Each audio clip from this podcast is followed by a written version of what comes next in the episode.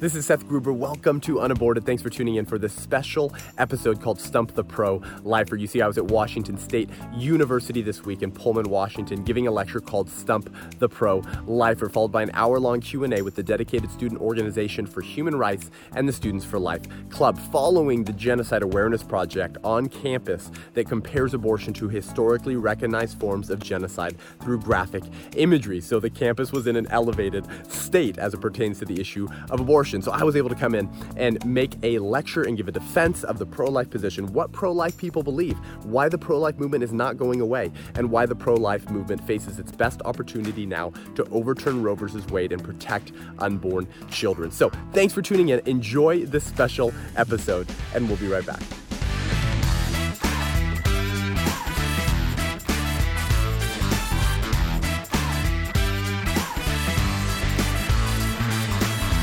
Uh, well, I'd like to start off by saying that I actually identify as a woman. And so, as such, I hope that you would respect my position on abortion as someone who, too, also has a uterus. And by the way, I'm actually very pro choice. I actually identify as pro choice. You see, I believe that women should have the right to make decisions and choose how they want to live. I believe that women should be able to choose their own healthcare provider, their own school, their own husband, their own job, their own religion, their own career, when and whether to have sex or not. I support women's choices. However, some choices are wrong. And we as American citizens do have a certain line at which we say that choice is wrong. Regardless of your opinions on the issue of abortion, all American citizens have a line where we say, well, I'm not pro choice for that choice. That choice is wrong.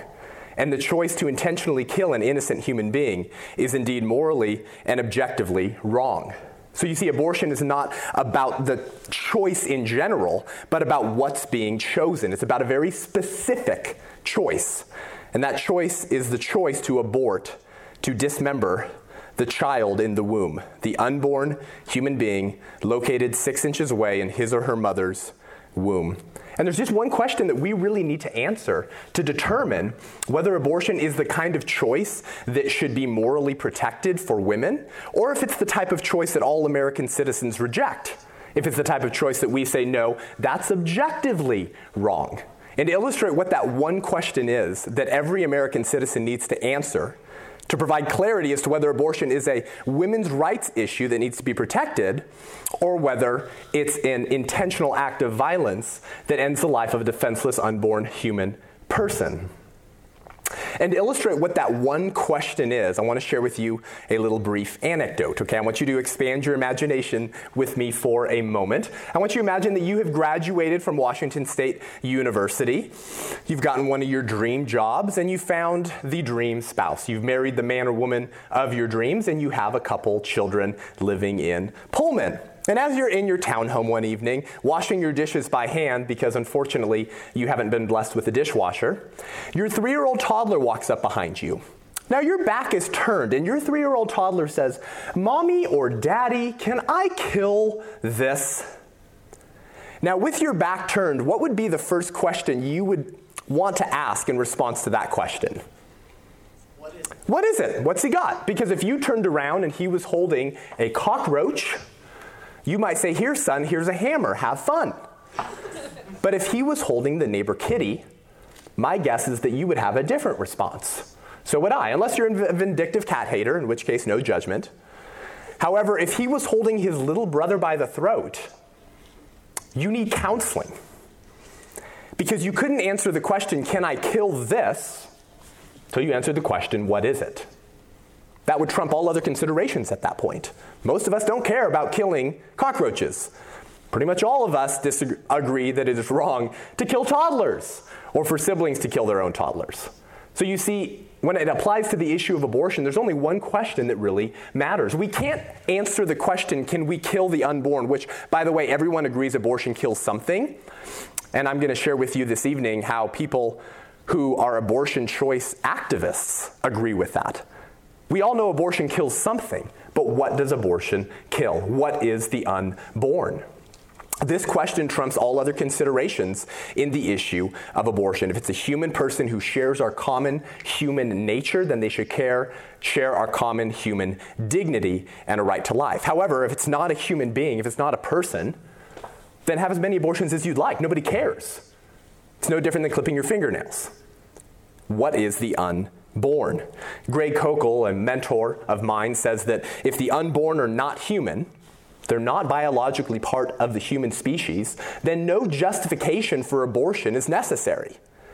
You don't need to justify abortion if the thing being aborted is not a person with intrinsic dignity and therefore a right to life protected by our Constitution. But then he says, however, if the unborn are human, no justification for abortion is adequate. No justification in the defense of the intentional killing of an innocent unborn human being suffices to defend that choice if the thing being killed, which we all agree abortion kills something, is a human being like you and I. So you see, I am pro choice on most choices, but some choices are wrong. So I'm going to argue a very simple syllogism this afternoon. I'm going to present you with two premises. I'm going to defend both of them. And if both of them are true and logical and rational, then the conclusion naturally follows. The first premise is this it is always wrong to intentionally kill an innocent human being. Premise two being abortion intentionally kills an innocent human being. The conclusion, therefore, of course, would be that therefore abortion is wrong. Abortion is a moral wrong. It is an intentional choice for death of a human being who does indeed share our common human nature. So, for the first premise there, it is always wrong to intentionally kill an innocent human being. My guess is, is that everyone here would agree with that premise because we all reject the killing of toddlers. We all reject sexual violence. We all reject rape. We all reject violence committed against innocent human beings because we recognize that human beings have intrinsic dignity and worth. And the lives of men, women, and children ought to be defended from those who seek to do them harm. So, my guess is, is that we can all get on board with that premise. It is always wrong to inten- intentionally kill innocent human beings. Now, if you identify as pro choice, perhaps you might have the objection well, hey, you're pro life, but do you support war? Do you support war? Because that would not be pro life. You would be supporting the killing of human beings, and therefore you could not adequately defend that premise. But I'm not arguing tonight that all killing is always wrong. And I think all of us would probably defend a woman who acted in self defense as a man was seeking to rape her or murder her. I think we would all say, no, that was justifiable killing because someone was seeking to do her harm, physically, bodily, that could have even ended in her death. So I'm not arguing tonight that all killing is always wrong, but that intentionally killing innocent human beings is always wrong.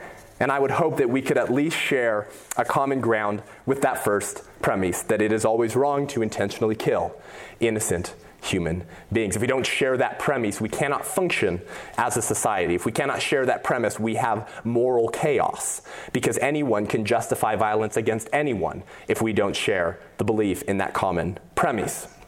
So, the second premise being that abortion intentionally kills an innocent human being. And if you identify as pro choice, naturally, this would be the premise that you would take issue with. Because the syllogism is, in fact, logical, it is rational, it is sound. So, you would have to reject the second premise if you wanted to avoid the conclusion, which is that abortion is always a moral wrong. And as it turns out, abortion choice activists and advocates admit this as well. I'm not citing pro life thought leaders to make the case that abortion intentionally kills an innocent human being. I'm saying that those on the front lines of the pro choice and pro abortion movement are saying that abortion intentionally kills an innocent human being. Here are some examples. Ronald Dworkin, in his 1994 book, Life's Dominion, which defends abortion rights, says that abortion, which means deliberately Intentionally killing a developing human embryo is a choice for death. And then Warren Hern, who wrote the leading textbook teaching doctors and physicians how to perform abortions, it's called abortion practice. He said, We have reached a point in this particular technology where there is no possibility of denial of an act of destruction by the operator. It is before one's eyes. The sensations of dismemberment flow through the forceps like an electric current. Abortion is a choice for death. Naomi Wolf, feminist author and former political advisor to Bill Clinton, in a 1996 New Republic article entitled Our Bodies, Our Souls, wrote this. Clinging to a rhetoric about abortion in which there is no life and no death, we entangle our pro choice beliefs in a series of self delusions, fibs, and evasions. She goes on to say we need to contextualize the fight to defend abortion rights within a moral framework that admits that the death of a fetus is a real death. Fetus, of course, just being a biological term that means a human being at the earliest stages of their development. Embryo to fetus, fetus to infant, infant to toddler. These are terms that describe biological human beings at certain stages in their physical development. And Naomi Wolf, leading pro choice activist, saying that we lie to ourselves and confuse our beliefs in lies and self delusions if we don't admit that. Camille Paglia, a pro choice academic and social critic and professor at the University of Arts in Philadelphia, wrote a 2008 Salon.com article where she said, Hence, I have always frankly admitted that abortion is murder. That's a term that many pro choice activists reject being applied to the issue of abortion because they argue that that's a legal term and you can't properly apply that to legalized abortion. Camille Paglia believes in legalized abortion and says that abortion is murder, the extermination of the powerless by the powerful. Liberals, for the most part, have shrunk from facing the ethical consequences of their embrace of abortion, which results in the annihilation of concrete individuals and not just clumps of insensate tissue. Clearly, abortion choice advocates agree with the second premise that abortion intentionally kills an innocent human being. Well, how about Planned Parenthood? Faye Wattleton, former Planned Parenthood president, in a 1997 interview with Ms. Magazine said, quote, I think we have deluded ourselves into believing that people don't know that abortion is killing. So any pretense that abortion is not killing is a sign of our ambivalence, a signal that we cannot say, yes, it kills a fetus. So I'm not saying abortion intentionally kills innocent human beings because that's what the pro life movement says. I'm saying that because leading pro abortion activists and advocates are saying that. Now, they're going to reject the conclusion, and I'm going to argue that they're going to adopt the route of intellectual inconsistency because the two premises lead you to the intellectually consistent conclusion that abortion is immoral wrong. But what kind of being does abortion kill? I'm going to argue that abortion kills an innocent, unborn human being, and I'm going to make a case for the humanity and dignity of the unborn child in a second. But first, if we're going to have an honest debate on abortion, if we're going to meet in the marketplace of ideas and agree to pursue truth, regardless of where it leads us, regardless of the consequences of where the pursuit of truth may lead us, then we need to agree to look at what abortion is and does to unborn children. And of course, this is what the Students for Life Club was promoting this week, which is that if, if abortion is such a great idea, if abortion is integral to maintaining women's rights and integral to ma- maintaining women's equality with men, then we should be able to look at what that choice entails. And for those of us that abortion imagery makes very angry and upset, the question we need to ask ourselves is if abortion is such a great idea, why does a simple picture of it make you so angry? If abortion is in fact just reproductive health care or reproductive justice, as Democratic presidential candidate Julian Castro recently said. And I'm not saying that the American public should look at abortion imagery because the pro life movement think that they should. I'm saying that because even leading pro choice activists agree with us. Naomi Wolf, a pro choice columnist, wrote in a New Republic article that the pro choice movement often treats with contempt pro lifers' practice of holding up to our faces their disturbing graphics. But how can we charge that it is vile and repulsive for pro lifers to brandish vile and repulsive images if the images are real? To insist that truth is in poor taste is the very height of hypocrisy. Besides, if those images are often the facts of the matter, and if we then claim that it is offensive for pro choice women to be confronted with them, then we are making the judgment that women are too inherently weak to face a truth about which they have to make a grave decision. Naomi Wolf says that this view is unworthy of feminism.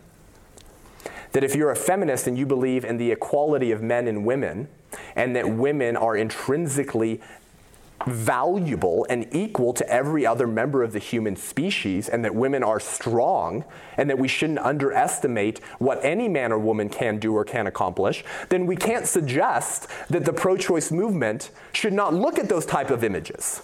And according to Naomi Wolf, pro choice activist, that view is unworthy of feminism because it tells women that they're not strong enough to look at the reality of a choice that they may be contemplating in the near future. So I agree with Naomi Wolf. I think that we should examine all of the evidence as we pursue truth on the issue of abortion. So we're going to show you a short 55 second video clip that puts a face to what abortion is and does to whoever the unborn is in the womb. Just as the images on campus this week, it is graphic and disturbing. And so if you'd like to look away, you can practice that autonomy and that freedom to do so. And there is instrumental music over the video clip, so if you choose to avert your gaze, you won't even hear anything that you don't want to hear. But I assume most of you have already seen very similar imagery with the Genocide Awareness Project on campus this week. And so we're going to show you a very short clip to do as Naomi Wolf says and examine all the evidence.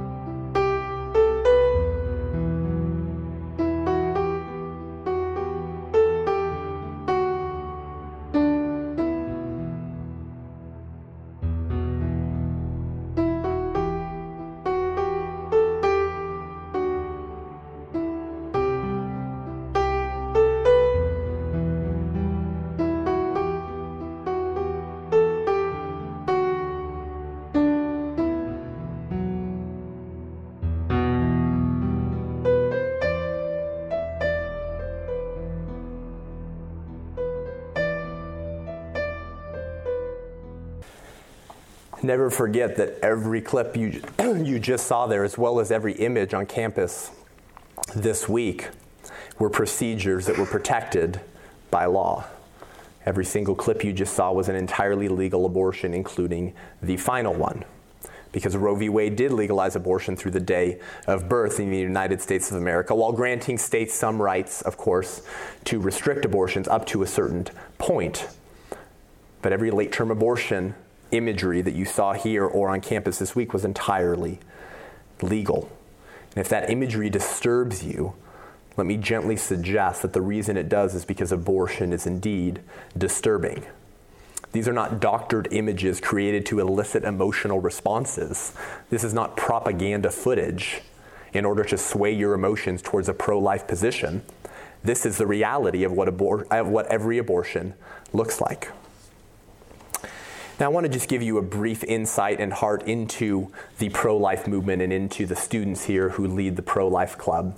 In case you are on the other side of the aisle, if you identify as pro choice or even pro abortion, I just want you to understand a little bit about the character and intentions behind the pro life movement. Because in an issue that has divided the American public for nearly 47 years, of course, it's very easy for both sides to demonize the other side. So I just want you to understand that I do speak for the Students for Life Club here when I say that we don't show this imagery to shame or condemn anyone. And I know that that may be hard to understand if you identify as pro choice. I know it might be easy to assume, that, well, that must be the intention of pro lifers. Why else use such graphic imagery? But just like injustice Just like previous injustice in, in our history, when they are hidden, they are tolerated.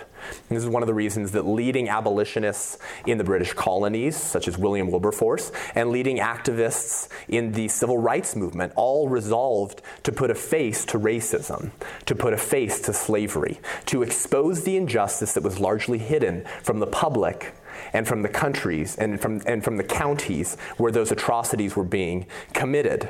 And so, our heart as pro life individuals is simply to bring moral and spiritual clarity to the issue of abortion by showing the American public what abortion is and does.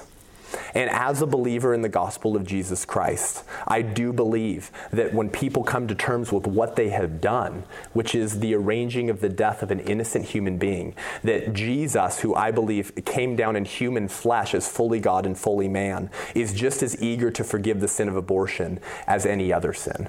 So if this imagery convicted you or made you feel bad about maybe a choice that you once made, I just want you to understand the heart behind pro life individuals, which is not to shame or condemn, but to suggest that if abortion intentionally kills an innocent human being, it should be something that we all reject if we claim to be advocates of human equality. And abortion imagery proves the premise that abortion intentionally kills an innocent human being probably better than any argument or words that I could articulate. Now, I'm not going to be making a religious case for the pro life position tonight. You won't hear me cite one Bible verse or cite one theologian to defend the second premise, which is that abortion intentionally kills an innocent human being. But I wanted you to get a little window into the heart of the pro life movement and the pro life club here when we show imagery of abortion. So clearly, abortion kills the unborn child. Pro choice advocates say so, and abortion imagery proves that abortion does indeed kill something. But is it a being like you and I?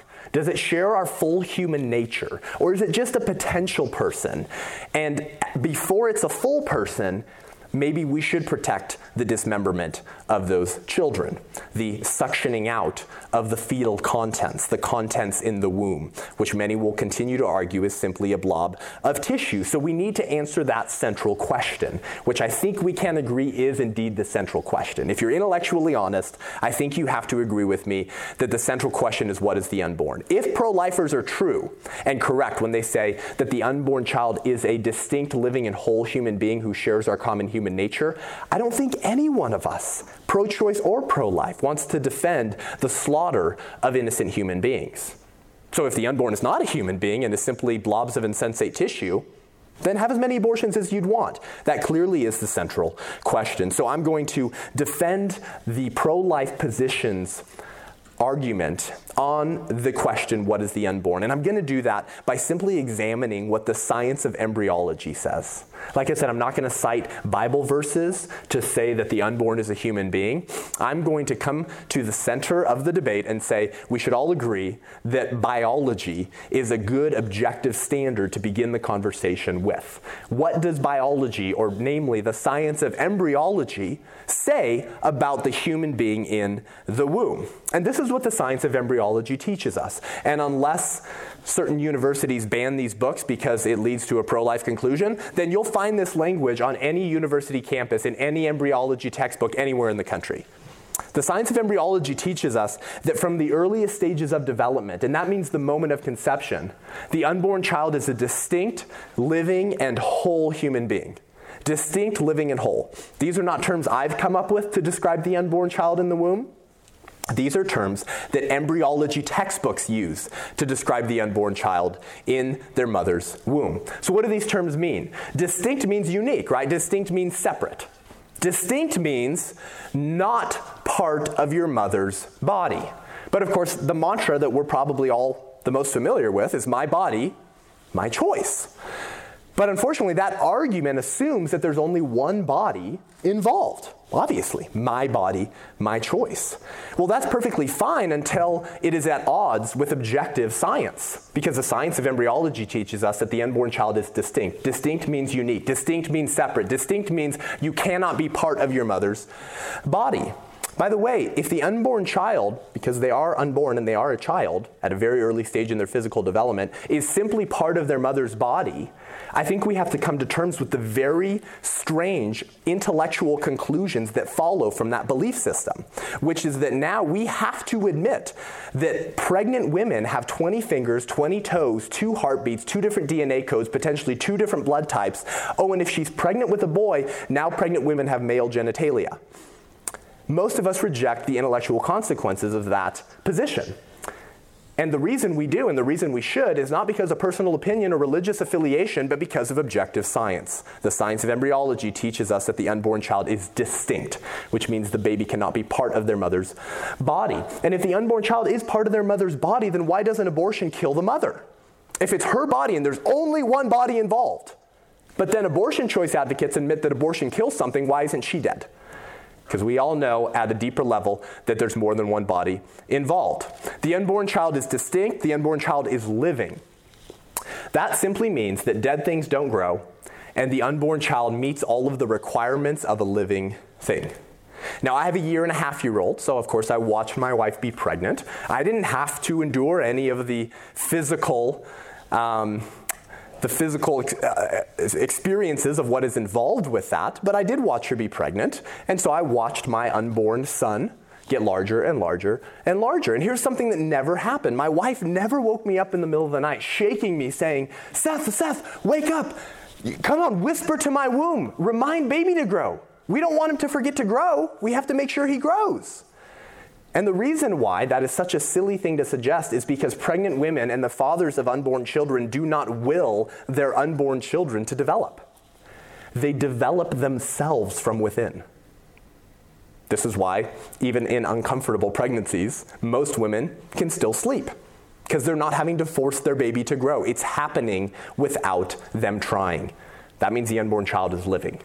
So the unborn child is distinct, living, and whole. W H O L E. This doesn't mean fully developed.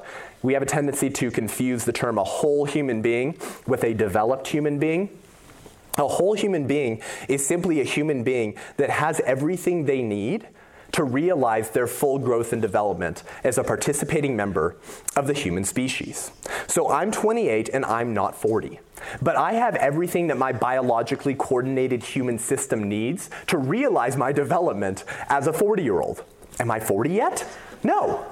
But I will reach that level of development unless someone dismembers me, unless someone kills me, which is what abortion does. According to the science of embryology, from the moment of conception, the unborn child has everything they need to realize their full growth and development as one of us. They just need time, just like every single one of us just needs time to realize our level of development as 30 year olds or 40 year olds. They say men don't reach their mental peak until their 40s, which was very good news for my wife, by the way. So that means that I am still developing. I am not fully developed and yet I have everything I need to realize my full potential and level of development. That's what the science of embryology says about human beings from the moment of conception. So the unborn child is a distinct, living, and whole human being. This is not about partisan politics. This is not about religious affiliations. This is not about personal opinion. If you care about pursuing truth, you care about objectivity, and you care about science, you have to affirm what the science of embryology teaches, which is that there is a biological human at the moment of conception. So you didn't come from an embryo, you once were an embryo. It's not as if an embryo is some strange blob of tissue that's not biologically human, and then you later change species into human beings because all living things reproduce after their own kind, which means that cats can indeed only produce kitties, dogs can indeed only produce puppies, and a male and a female can only produce according to their own biology, which would be other biological human beings. This is what the science of embryology teaches us. Keith L. Moore, in his seminal work, The Developing Human, Clinically Oriented Embryology, a widely used textbook on university campuses, says that human development begins at fertilization, the process during which a male gamete or sperm unites with a female gamete or oocyte to form a single cell called a zygote. This highly specialized totipotent cell marked the beginning of each of us as a unique individual, not as a potential person, not as a blob of insensate tissue that later changed species into a biological human. It marked the beginning of each of us as a unique individual. He goes on later and says that a zygote is the beginning of a new human being. In The Pathology of the Fetus and the Infant, written in 1975, which means we've known this for a long time, it writes that every time a sperm cell and ovum unite, a new being is created, which is alive and will continue to live unless its death is brought about by some specific condition, unless it's dismembered. The same is true with us. We have everything we need to realize our full growth and development as a participating member of the human species, unless our death is brought about by someone else, unless we're dismembered, like a third of American citizens have been since 1973. In Langman's medical embryology textbook in 2006, he said that development begins with fertilization, the process during which the male gamete, the sperm, and the female gamete, the oocyte, unite to give rise to a zygote, which is a term to describe a human being at a very early stage in his or her physical development. And this isn't just from those in the embryological or biological community. This also comes from people leading the rights of women to obtain abortions. Ann Furedi, the chief executive of the largest independent abortion provider in the UK, said in a 2008 debate, quote, "We can accept that the embryo is a living thing."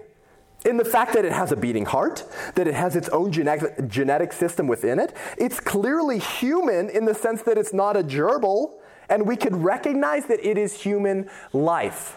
This woman leads the largest provider of abortions in the UK. And then Peter Singer, one of the foremost pro abortion philosophers in the country, said in his 1993 Practical Ethics book, quote, whether a being is a member of a given species is something that can be determined scientifically by an examination of the nature of the chromosomes in the cell of living organisms.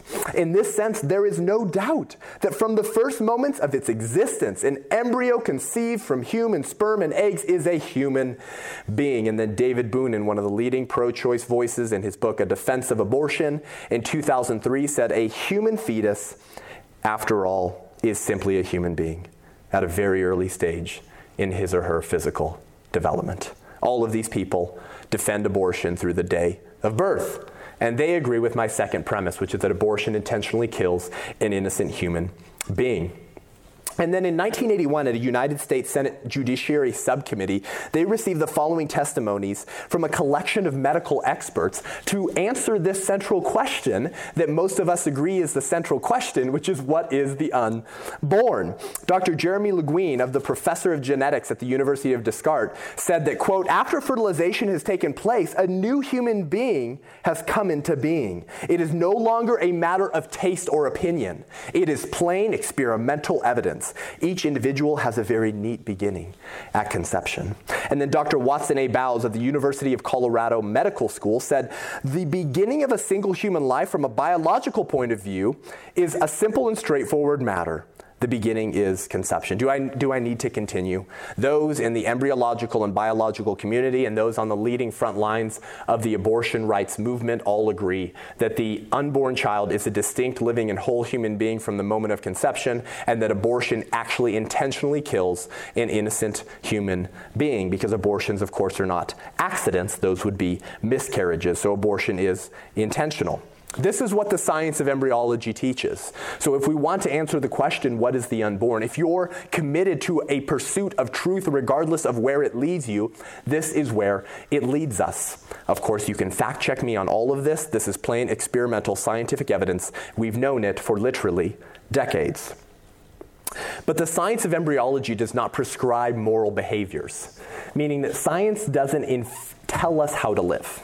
Science generally doesn't deal with questions like what makes humans valuable or why be moral.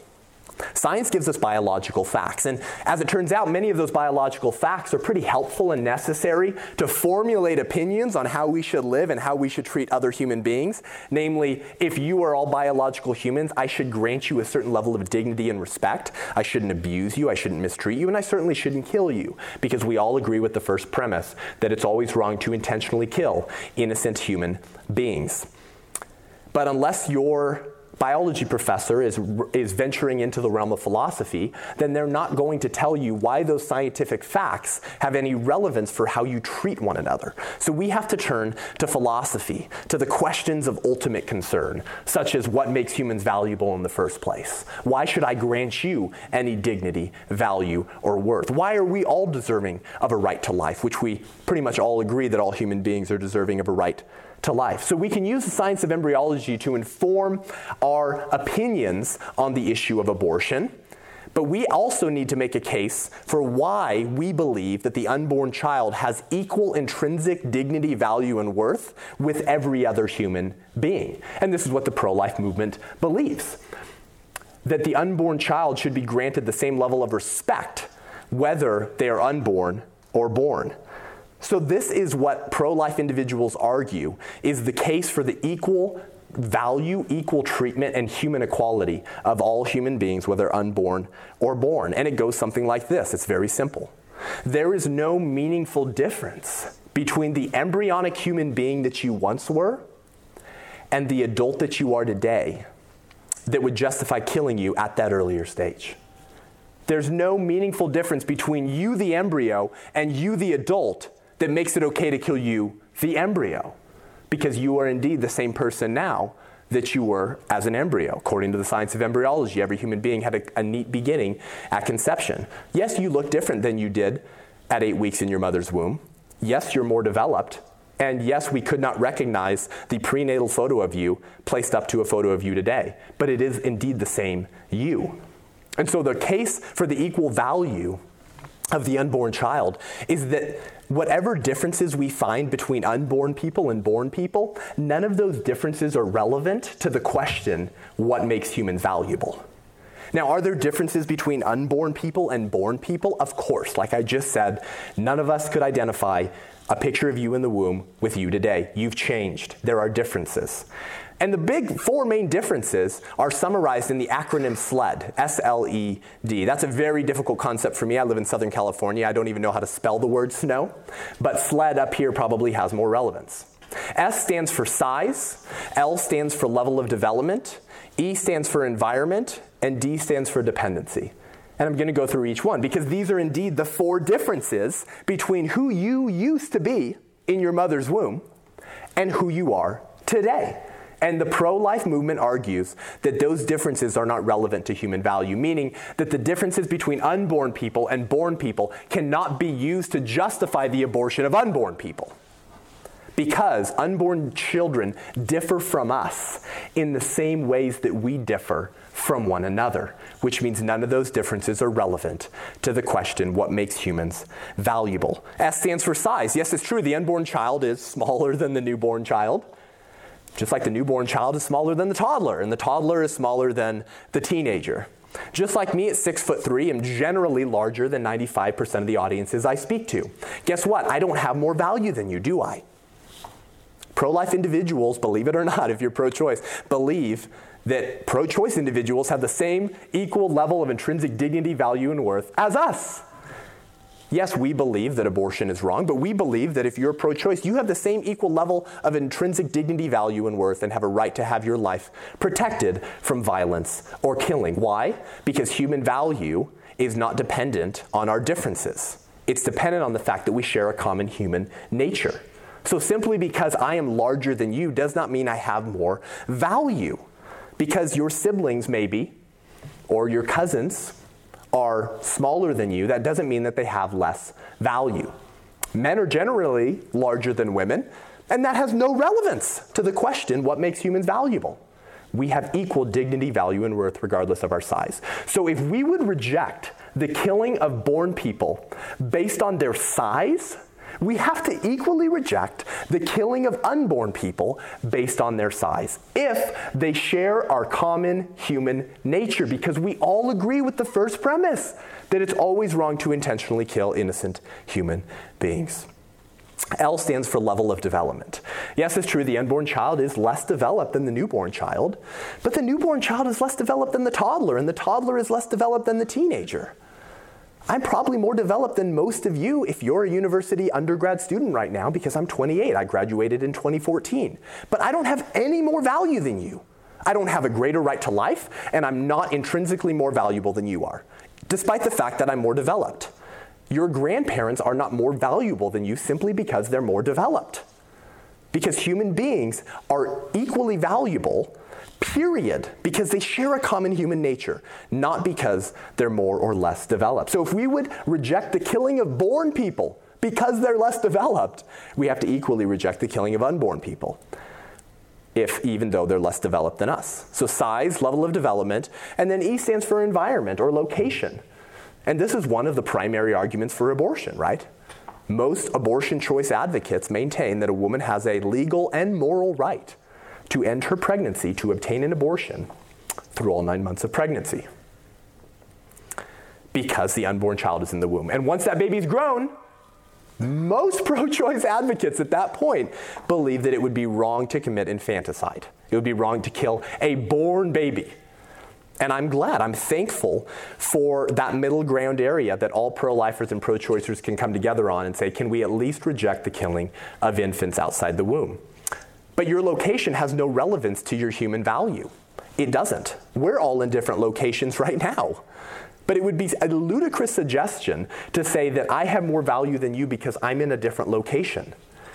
Well, the unborn child is located six inches away in their mother's womb. And our country says, because of Roe versus Wade and Doe versus Bolton, that abortion is a moral and legal right through all nine months of pregnancy simply because the unborn child is located six inches away in their mother's womb. And once they complete a six inch journey through the birth canal, which apparently magically confers personhood, that the unborn child is now a full person with a right to life that ought to be protected under the Constitution.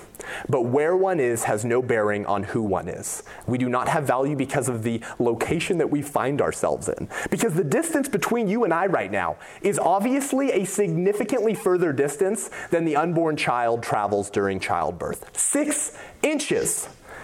And one of the pro choice arguments for abortion is that it's okay as long as they're in the womb. But unborn children are not part of their mother's body. They're located inside their mother's body six inches away. And where one is has no bearing on who one is.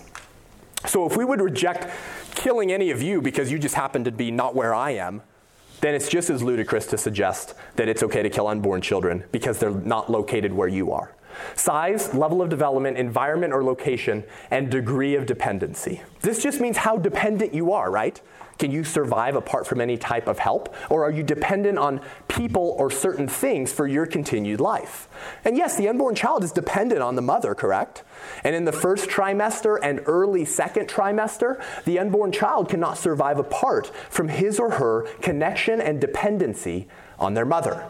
Though medical technology and scientific advancements are enabling us to make unborn children not dependent on their mothers earlier and earlier and earlier.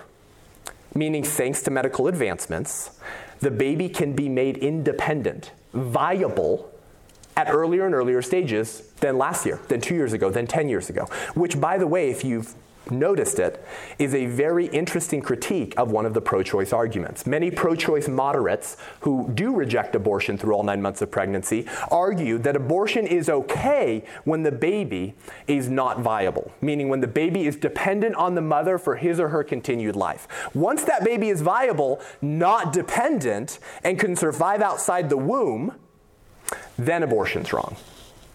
Now, pro choice advocates never offer a case as to why dependency is value giving in the first place, they merely assume it.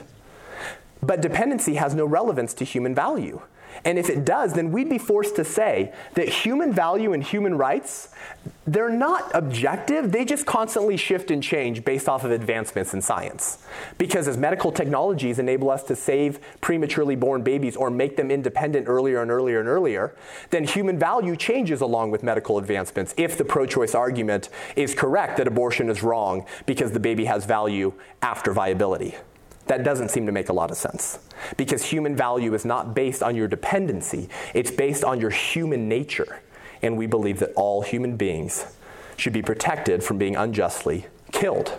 Furthermore, there are plenty of born people who are dependent on heart pacemakers, kidney machines, insulin, and life support. These are born human beings that are dependent on something without which they cannot continue to live.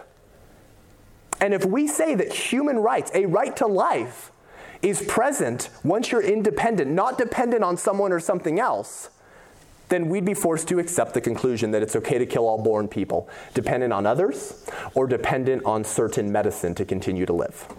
Because we reject where that reasoning leads, we ought to reject the reasoning in the first place, which is that human value is based on your dependency. It's not. It's based on the fact that we share a common human nature. Size, level of development, location, and dependency, these are the four differences between the unborn person that you used to be and the born person that you are today. And none of those differences are relevant to human value.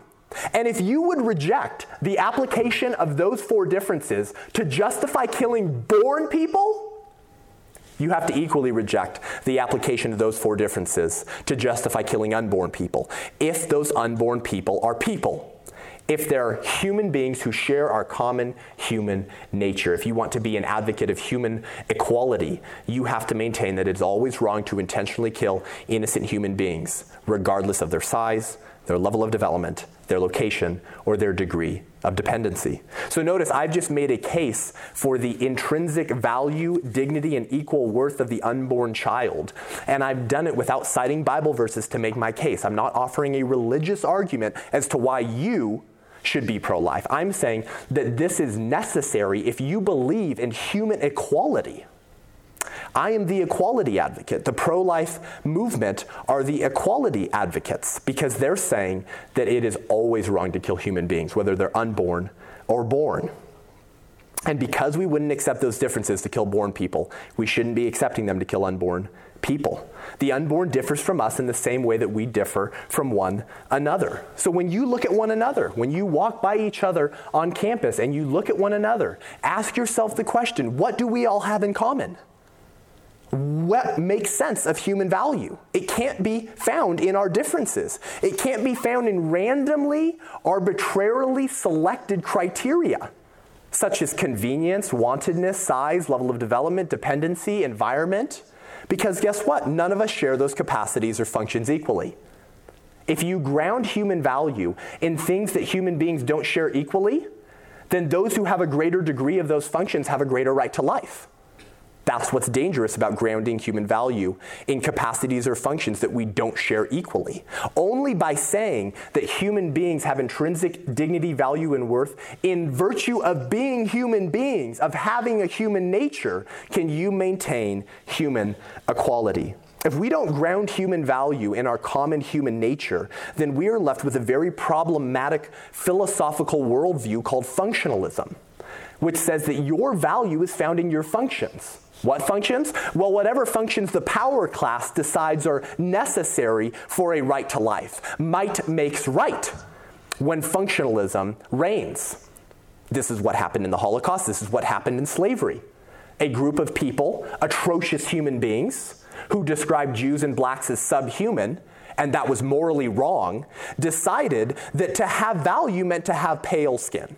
To have value meant to be Aryan. What made those functions value giving in the first place? Nothing. It was merely assumed by a power class in control. And if that's what explains human value, then might makes right. And those on the lower on the totem pole are screwed. That is what is present in the ideology of the pro choice worldview. Because it doesn't say that all human beings have an equal right to life. It says that if you're in the womb and you're smaller, less developed, and more dependent, you can be dismembered, and that's a woman's moral choice. Why? No defense is given as to why those differences are value giving in the first place. It's merely assumed. And this leads to many moral dilemmas. Recently, we've seen this in our politics. In 2002, under the Bush administration, there was a piece of legislation called the Born Alive Infant Protection Act. And it simply said that if you survived an abortion, meaning that babies who were supposed to be aborted were born alive and the abortionist botched the abortion and now the baby is born, it escaped their abortion through the birth canal, that that baby is a human being with human rights. That's basically what the legislation said. Pretty straightforward. It had nothing to do with abortion. It only spoke to what happens after a baby is out of the womb, through the birth canal, in a failed abortion. that bill in 2002 received bipartisan unilateral support across both sides of the aisle from Republican and Democratic senators. Naturally, we all think it's wrong to kill infants who are already born, even if they were born because of a failed abortion. Well, in February of this year, Senator Ben Sasse from Nebraska pr- proposed a piece of legislation called the Born Alive Abortion Survivors Protection Act, in large part because Governor Ralph Northam of Virginia went on a radio show and asked the question, What would you do with a baby who survives a botched abortion? And he said, Well, I'll tell you. Quote, we would make the baby comfortable. We would, we would resuscitate the baby if that's what the mother wanted. And then the mother and the physician would have a conversation about a baby asleep, wrapped in swaddling clothes, already born. There's nothing to have a conversation about. House Republicans just hosted three medical experts in Congress to testify about their experiences in hospitals they've worked in where infanticide was being performed and not reported, where babies who survived abortions were being thrown in bottles of saline solutions or thrown in the trash and not reported. Now, are these the large percentage of abortions? No, it's a small percentage. But when there's a million abortions every year in the United States of America, small percentages represent large numbers, don't they? So Senator Ben Sasse says here's a bill. It's an improvement on the 2002 Born Alive Infant Protection Act. Here's all it says If a baby survives a botched abortion and is born that baby has to be given the same level of medical attention and care as any other baby born in normal circumstances. I hope we could all get on board with that. If you're born, even if it was because of a failed abortion, you should now be given the same level of medical attention and care as any other baby born during normal circumstances. Secondly, that abortion survivor needs to be immediately transferred to a hospital. Why? Because as it turns out, abortion clinics are not created to preserve life, they're created to end life. They're not equipped, literally, to save life. They have forceps intended to dismember life in the womb. Thirdly, if the staff at an abortion clinic don't report the fact that a baby survived a botched abortion, they will have legal repercussions. And if the abortionist murders that born alive infant, he'll be charged with the murder of an innocent human being. Notice this bill had nothing to do with abortion except in the title, Abortion Survivors. It had everything to do with what to do with the baby after it's born. Well, if you follow politics, then you'll know that in February, only three Democrat senators voted for that bill. In 2002, every single Democratic senator voted for a bill that recognized abortion survivors as human beings with human rights. Why do I tell you this? Because ideas have consequences and bad ideas have victims. The bad idea that human value is not intrinsic to every human being, but it's based on randomly, arbitrarily selected criteria that the power class gets to create, leads to these types of consequences, which is a failure to even condemn infanticide. Because if human value is based on your wantedness and convenience, which is one of the primary arguments for abortion, mothers who do not want their unborn children should not be forced to have them. It's one of the most fundamental pro choice arguments. We shouldn't be forcing women to have babies they don't want. If your human value is dependent on your wantedness and convenience to those who are stronger than you, we are all screwed. Because those who are lower on the totem pole ideologically can have their rights stripped from them if you're being intellectually consistent. When you, when you consistently apply pro choice ideology, it justifies infanticide. Because if a mother has the moral and legal right to arrange the death of her unborn child in the womb. Why should that right be taken from her one minute and six inches later? Only one minute has passed from when her baby was unborn to born. Only six inches have passed from when that baby was unborn to born. What was so meaningful about those 60 seconds and those six inches? Nothing. Nothing is meaningful about those differences. So if she should have the moral and legal right to kill her baby in the womb, why not outside the womb? if human value is merely based on convenience and wantedness. That infant is still inconvenient and still unwanted. So kill it. Ideas have consequences, and bad ideas have victims. This is functionalism. This is the worldview that says human value is based on your functions and capacities. Well, which ones? Well, whatever ones the stronger people decide. Might makes right. This was exactly the type of worldview that Abraham Lincoln was fighting in the 1850s. This is the exact worldview that Abraham Lincoln railed against in his debates with Stephen Douglas in 1858. Here's what Abraham Lincoln, of course, one of the leaders in Rights for All Human Beings, regardless of their skin color, said regarding this same ideology, this same worldview of functionalism and a performance view of personhood. He said that you say A is white and B is black. So it is color then, the lighter having the right to enslave the darker? Take care. By this rule, you are to be a slave to the first man you meet with a fairer skin than your own. He's saying that if the criteria you develop for human value is that people with lighter skin have more value and people with darker skin have less value, if you consistently apply that criteria, then you have less value than anyone else who has lighter skin than you. Ideas have consequences. He goes on and says, You do not mean color exactly. Okay, let's move on to a different argument. You mean that whites are intellectually the superiors of blacks and therefore have the right to enslave them? Take care again. By this rule, you are to be a slave to the first man you meet with an intellect superior to your own. If you ground human value in level of intellect, and you consistently apply that, then you have less value than anyone else who is more intellectually superior to you. Lastly, he says, but say but you say it's a question of interest. Okay. And if you can make it your interest, you have the right to enslave another. Very well. And if he can make it his interest, he has the right to enslave you. Slavery had the same ideology as abortion, which is that human value is not intrinsic and granted to all human beings.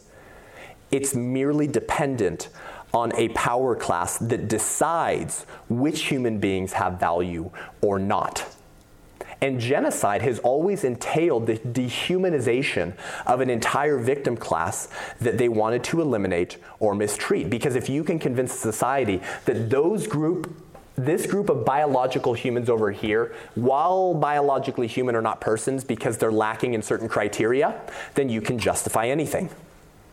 Ideas have consequences. When we define human value or ground human value on arbitrarily selected criteria, that the power class gets to determine, then human equality is destroyed. You can throw human equality out the window, it's a myth, because you can't make sense of human equality based on things that we don't share, because all human beings differ.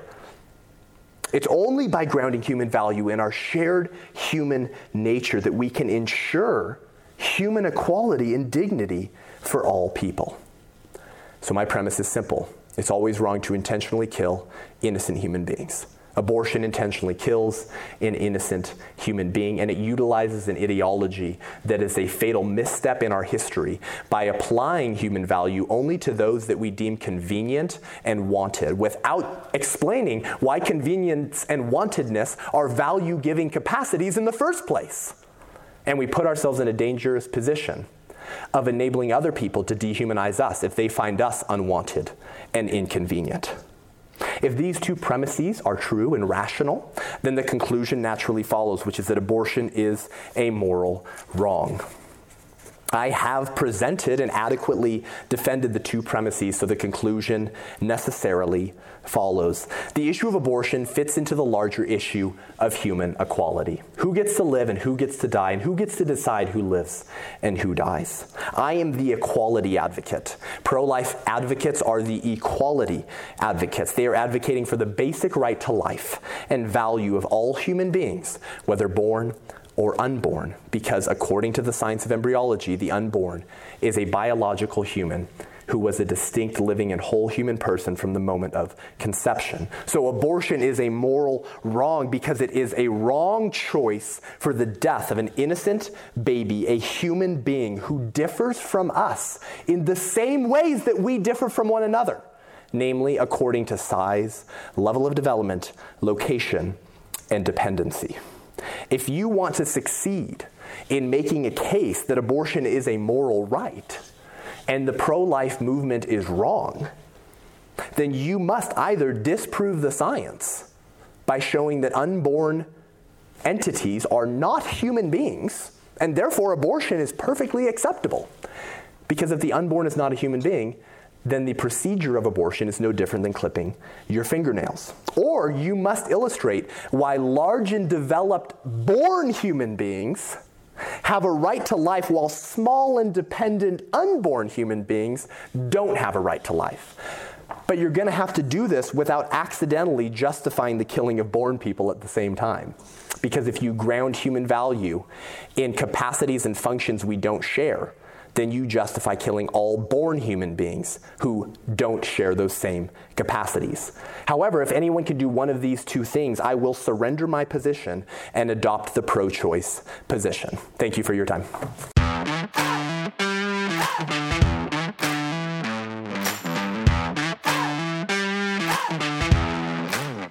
Hey, thanks for tuning in to the lecture and this special episode of Unaborted this week. Hey, before we get to the Q&A with the students at Washington State, I just want to briefly invite you to engage further on the issue of abortion by becoming a patron of the show. Hey, if you just enjoyed that lecture and you think that's valuable, well, this show aims to take that same type of content, that same type of training, that same type of examinations of ideas and the consequence of bad ideas and bring that to the American public and bring that to Christian leaders, lay people, young people, pro life students, and give them the tools of thought and resources they need to go out and be effective on the battlefield of abortion, go to bat for unborn children, and defend life at this propitious moment in our country's history. So, if you want to join this show and help us expand the reach of the show, expand the production value, and bring on guests and make a one stop shop for pro life individuals, individuals to get encouragement, equipping, and training to go back out and be a voice for the unborn, then become a patron of the show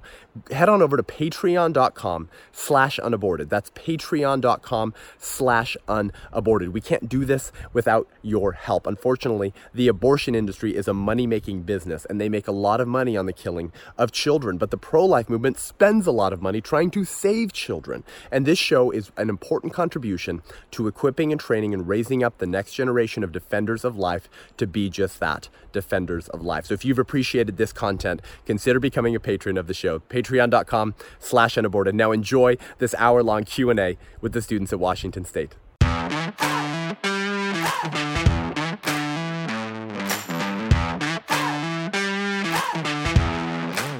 How's it going? What's your name? Uh, my name is Carl. Kyle, good to meet you. Carl. Carl, thank you.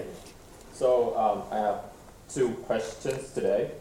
And uh, before I ask you my questions, I want to let you know that I was uh, an atheist. I was born and raised in a communist uh, regime, and uh, I am now a chemical engineering wow. Uh, student. Awesome. And uh, but I studied biology for a long time, and uh, currently I am also a Christian in that chron- chronological order. So I have two questions that is that are more involved with our legal system and our economic state. So the first question is, um, what is your opinion on the claim that Planned Parenthood, Planned Parenthood uh, engaged in illegal organ trafficking? In other words, they engage in uh, illegal supplying aborted fetus part for stem cell research. Right. Uh, the second question is, uh, well, well, I think that providing a lot of facts and details and opinions uh, from many prestigious professors and um, medical researchers is useful, but it's not exactly helpful in answering this question. Why do we have laws against animal cruelty? That is, people are punished severely under the law if they cause uh, unnecessary suffering for an animal.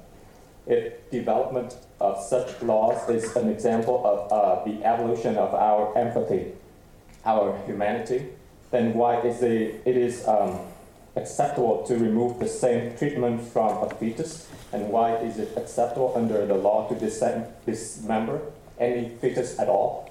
Cool. Thank you. Thank you for your question. So, in regards to the first question, um, currently David Daleiden, who's the executive director of the Center for Medical Progress, which was the organization that obtained undercover footage of high ranking Planned Parenthood executives admitting that they engage in the purchase of dead baby body parts from abortion clinics, namely Planned Parenthood, in order to harvest them and use them for experimental scientific experimentation.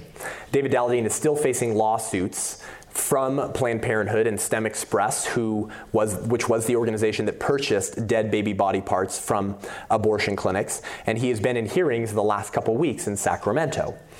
And they're arguing that he obtained that footage and audio illegally because these were privately taped conversations, despite the fact that they were in public forums such as restaurants where there's no reasonable expectation of privacy, which is the defense's argument for the legality of David Daleiden's actions. But the individuals involved with the purchase of baby body parts from abortions have recently just admitted again in hearings in Sacramento that they do indeed and have indeed engaged in the purchase of fetal body parts illegally from abortion clinics. So, regarding the factual nature of the debate, that is happening, and it's not happening because I say it, it's happening because those who are engaging in the sales of dead baby body parts are admitting that it is so.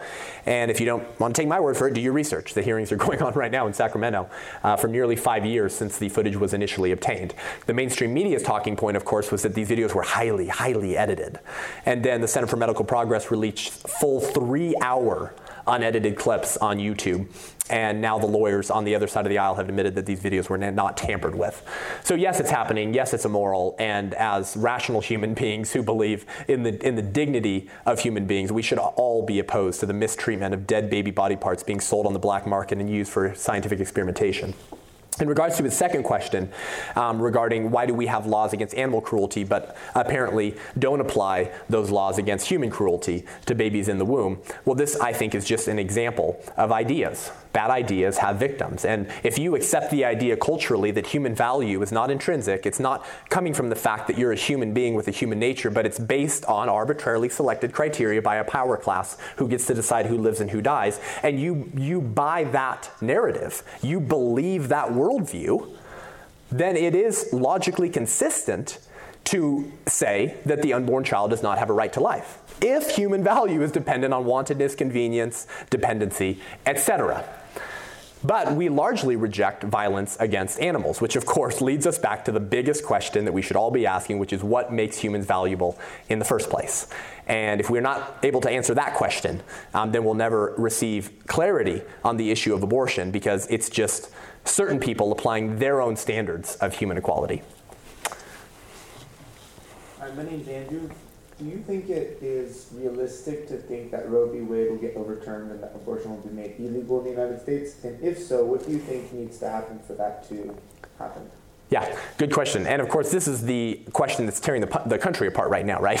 this is the question that everyone is concerned with, regardless of where you find yourself in the abortion debate. Pro lifers are excited that the pro life movement is facing arguably their best chance to overturn Roe versus Wade. And the pro choice movement is very frightened that the pro life movement is facing their best opportunity to overturn Roe versus Wade. So we're all concerned with this question on some level, in some way. But of course, um, it is clear that the, this political administration has made large, has won big victories for the pro life movement. And if you believe in human equality, I would suggest that you do celebrate some of those victories, such as ensuring conscious, conscience protections for healthcare workers and physicians who don't want to perform abortions because of their religious views, meaning we shouldn't be manipulating and coercing physicians to perform abortions if they don't want to have anything to do with that. The Trump administration recently defunded about 60 million from Planned Parenthood. Um, and every Democrat for nearly decades supported the Hyde Amendment. Almost all Democratic senators supported the Hyde Amendment, meaning that tax dollars shouldn't explicitly, specifically go to funding abortion against the religious views or moral views of certain American citizens. And now almost every Democratic presidential hopeful has promised to overturn the Hyde Amendment. So those who support abortion have gotten more and more radical, and that's due in large part to their fear that the pro life movement is winning, and therefore women's rights, but not unborn women's rights, they should be dismembered. Born women's rights to get abortions should be protected at all costs. So I do think it's reasonable to say that. Um, the pro life movement is facing the best opportunity to overturn Roe versus Wade since the legalization of Roe versus Wade. And this is why the country was so divided over the confirmation of certain Supreme Court justices, despite the fact that Judge, now Supreme Court Justice Brett Kavanaugh, actually has no judicial history ruling on abortion, meaning he has never ruled on an abortion case, and so the left had no reason to even suspect that he was this radical pro life advocate. And in fact, there were many, many Republican Supreme Court justices. Of course, they're not supposed to be Republican or Democrat, but conservative leaning Supreme Court justices on the court in 1973 when abortion was legalized.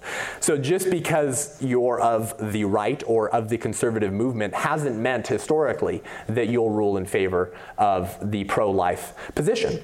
Um, however, obviously that is we have a better chance with the confirmations of Brett Kavanaugh and Neil Gorsuch than we would have had with Supreme Court justices being appointed by Hillary Clinton, who obviously supports abortion to the day of birth as well. So I think it's reasonable, and I think that my generation will be the pro-life generation that overturns Roe versus Wade and ensures human equality for all human beings.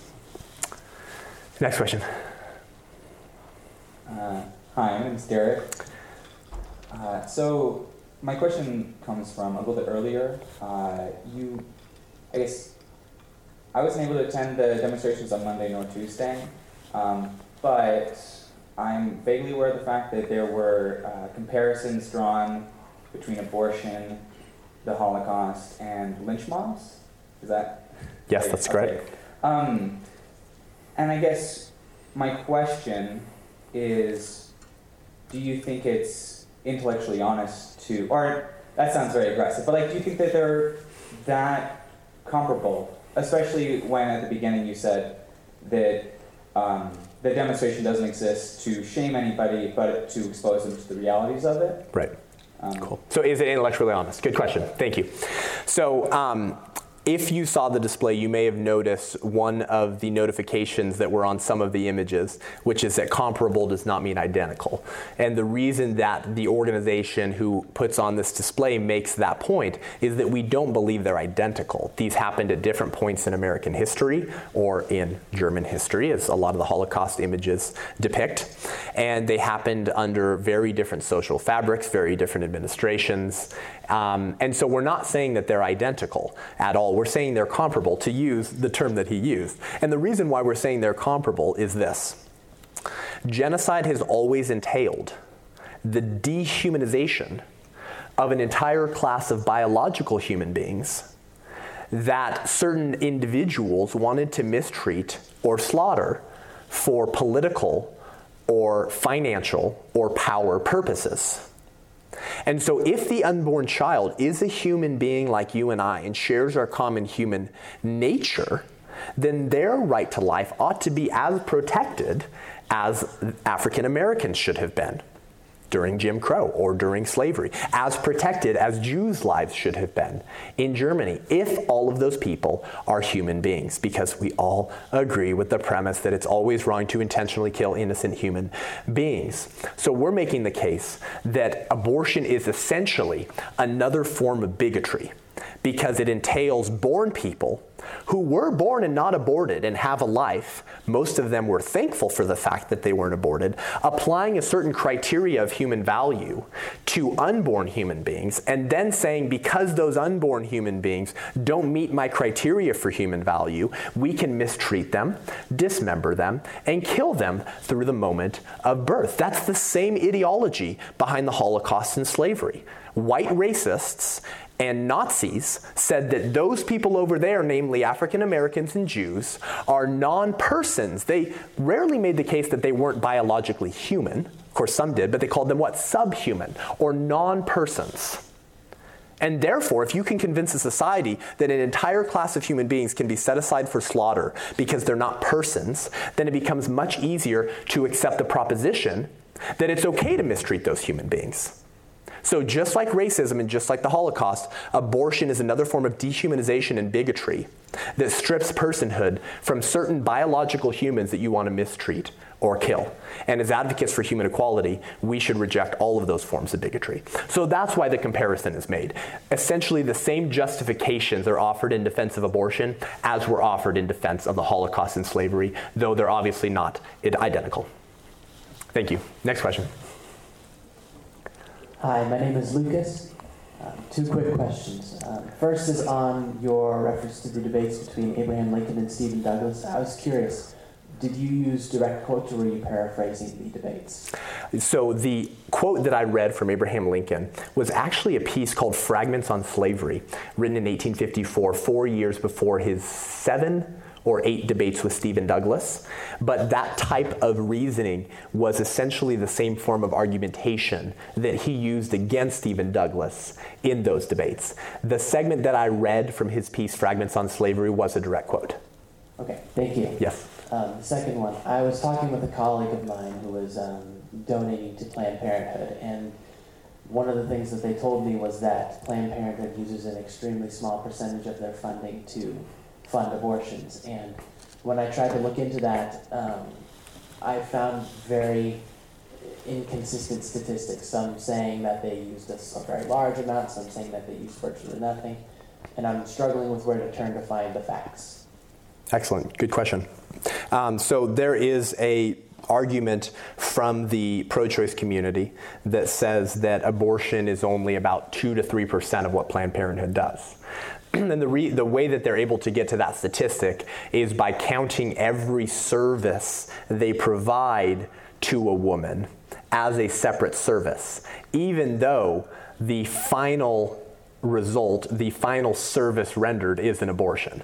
So if a woman comes in for an abortion, but Planned Parenthood does an ultrasound, Planned Parenthood uh, confirms the pregnancy, Planned Parenthood confirms the age and development of the unborn child, Planned Parenthood does a sit down um, meeting with a physician, all of these different things they count as services. So they separate one client who gets an abortion and counts her visit to Planned Parenthood as all of these different services. That's the only way that they're able to get that statistic. By the way, if you take the average cost of an abortion, it's called five, six hundred dollars, and that goes way beyond that, right? If you're in the third trimester, late second trimester, you're talking upwards of a thousand or more. Let's call it five or six hundred, and you multiply that by three hundred and thirty thousand, which is how many Planned Parenthood how many abortions Planned Parenthood for, performs every year. It's about a third of the annual abortion rate. The number you get is not consistent with any of their um, financial reports. the reason being is because it's a lie, right? It's a fantasy. And, and so they skew their statistics and count all of the services one woman comes into when she gets an abortion as separate services so that they can say only three, uh, abortion is only 3% of what we do. So that's how they're able to get to that statistic. Thank you. Yeah.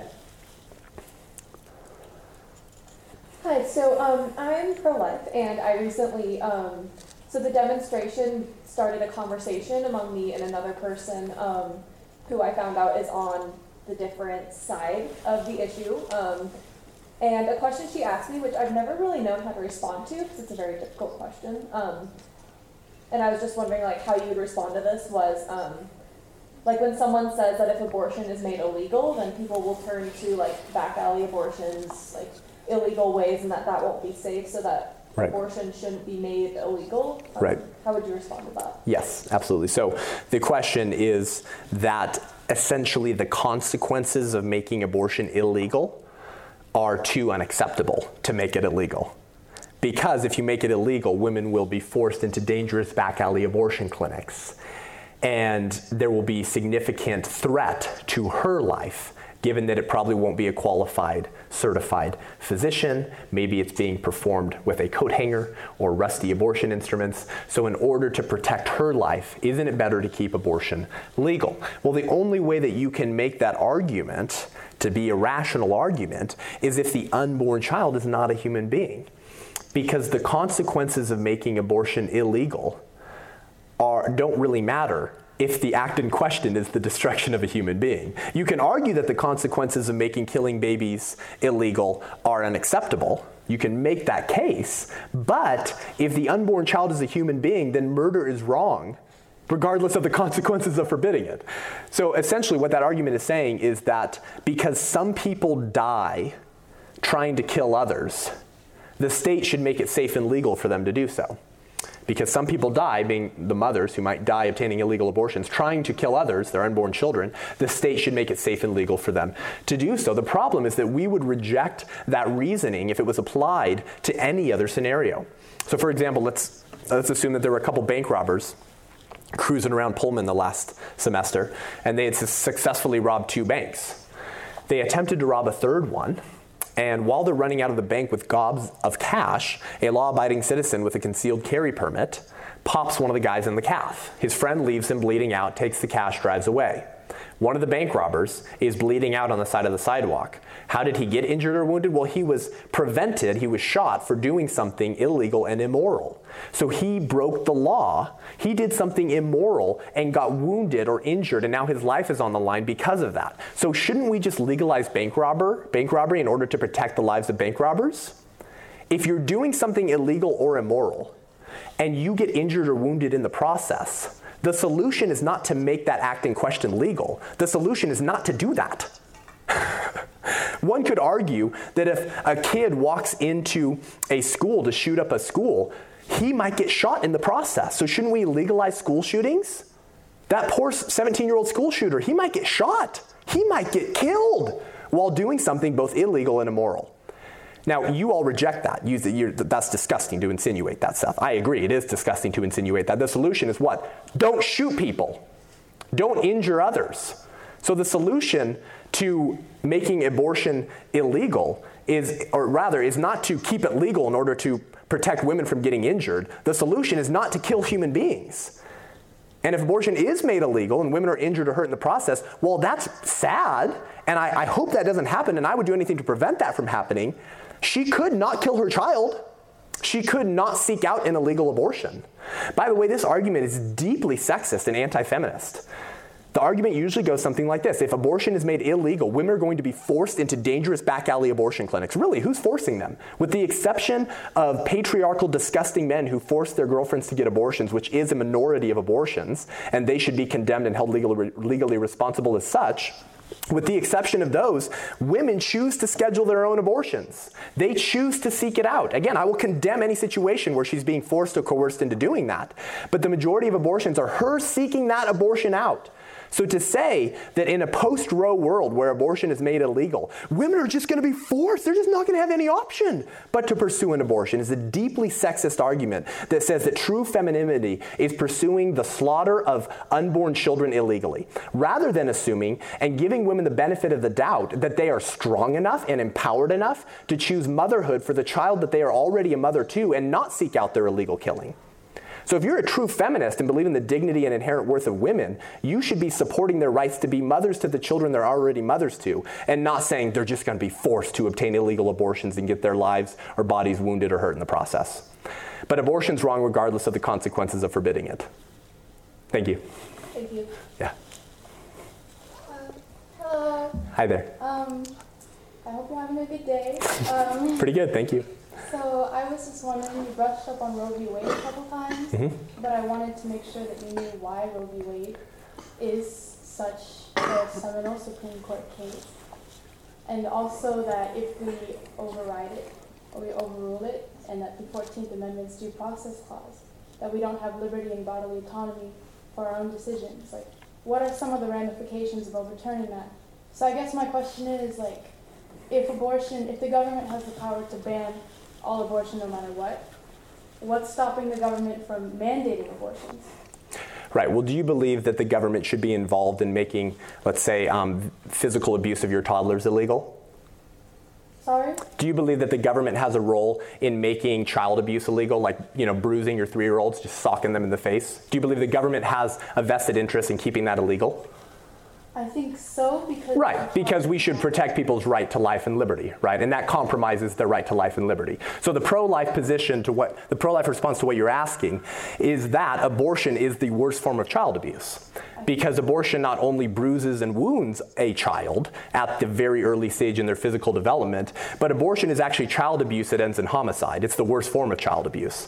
So if we accept the premise that it is always wrong to intentionally harm or kill innocent human beings, we would have to intellectually and consistently apply that to all biological humans, whether they happen to be unborn or born. So if I were to sort of just create a thought experiment and ask you sort of bring your question back to you by saying, well, if the government, you know, if they can if they can make child abuse illegal, what keeps them from making it legal?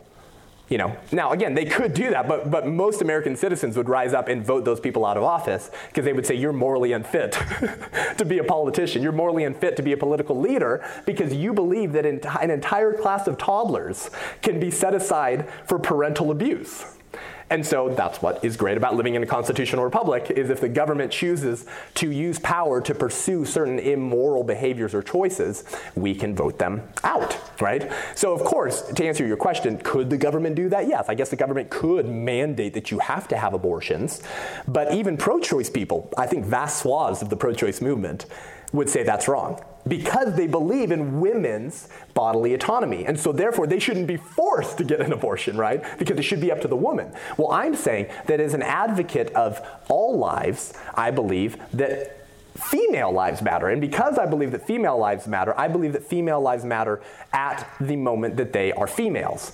And that would be the most defenseless females, unborn females, baby females. Unborn children are indeed the most defenseless members of the human society. So that would be my response. I understand. Thank you. Yes, thank you. All right, I'm gonna have to be the devil's advocate and ask you a question that's gonna challenge you at least in some way. Between the following three ways to die, which is the worst? The first, to die at five years old, starving and diseased because your mother could not afford to feed you, let alone herself barely, nor could she afford health care. The second, to die at 15 years old from a suicide with no one in your family loving you and all of you agreeing that you would have been better off not being born. And the third, to die at five weeks in the womb before you've developed a central nervous system. Which is the worst way to die? Yes. Okay, that's your question? Yeah. Well, um, I think it's entirely subjective because um, it might depend on the person being killed, right? So someone who kills themselves, that's very quick, typically, unless they botch it, unless they botch the suicide, in which case they're dying for. for well, let me answer. Let me answer. Um, if you're if you're a five-year-old, I guess how were you killed? And then if you're ripped limb from limb in, in the womb, but you don't have any, um, you can't feel anything yet, then you wouldn't feel it. But all those things are really beside the point. If we accept the premise that it's always wrong to intentionally kill innocent human beings, there are there is a disorder and disease called uh, congenital analgesia, and I may not have pronounced the second word correctly, but essentially, um, there are some born people who have this disorder and they can't feel anything. It's literally, they cannot. So you could slit their wrist and they would start bleeding out and they would just look at you. they wouldn't feel anything. So, I mean, would it still be wrong to kill them? Yes. Is that a horrible way to die for them? I mean, from a pain standpoint, no. But if they know they're dying, that could be pretty, pretty uh, traumatic information to know you're dying, can't feel and you're about to die. So, uh, really, the whole question is just kind of beside the point because it's wrong to kill people regardless of their level of pain or tolerance for said injustice. But one thing I will say is that the way we are able to justify things that are otherwise considered wrong is by stating that the alternative is, in some way, less morally acceptable. We generally argue that, for instance, it's wrong to lie, right? I think most of us can agree that, right? But say, if you were I think the classic example is. Uh, Well, just for not- time, just for time, let's just get to your question. Did you have another one? Uh, no. Okay. All right. Let's go to the next question then. Thanks. I'm back. Hey, welcome back. Yeah, and there, he doesn't have a question, so I'm not. Excellent. No worries. Um, so I had a couple other questions. So, uh, really, I guess basic and also not basic one is, um, how do you define innocence? How do I define innocence? Yeah. Guilty Well, of crime. Guilty of wrongdoing. Like, um, because I'm sorry. uh, Not not guilty. Yeah, yeah. Um, so, if you don't mind me talking a little bit, um, I get on the moment. Uh, for example, if say um, somebody with concealed carry is attacked by a man with a gun, is the law-abiding citizen with concealed carry all right to shoot the person who's attacking them? So, yes, as I mentioned when I addressed my first premise, I said that I'm not saying that all killing is always wrong. So, if a guy walks into my apartment with a loaded firearm and threatens to kill my wife or son, and I am armed or I have a chance to grab a firearm, I will not hesitate to shoot him.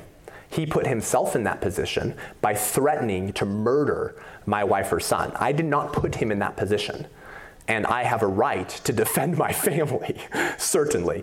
Um, so at that point, he would not be an innocent human being. Do I wish to kill him? No. I hope I never have to shoot someone, much less if that if me shooting someone leads to their killing. That would be traumatic. I don't want to have to live with that, and I hope I don't have to ever do that.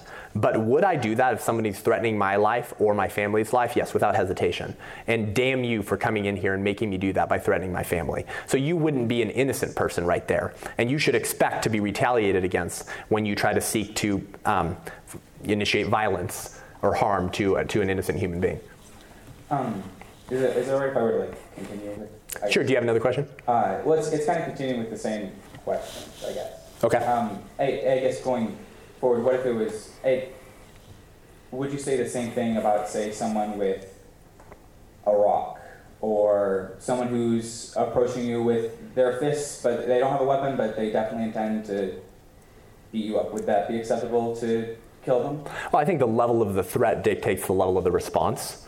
Um, and, and so if, if someone was attacking me or my family with, with like a small stone, you know, or uh, with a butter knife or something like that, I, I certainly wouldn't try to shoot him in the forehead, right?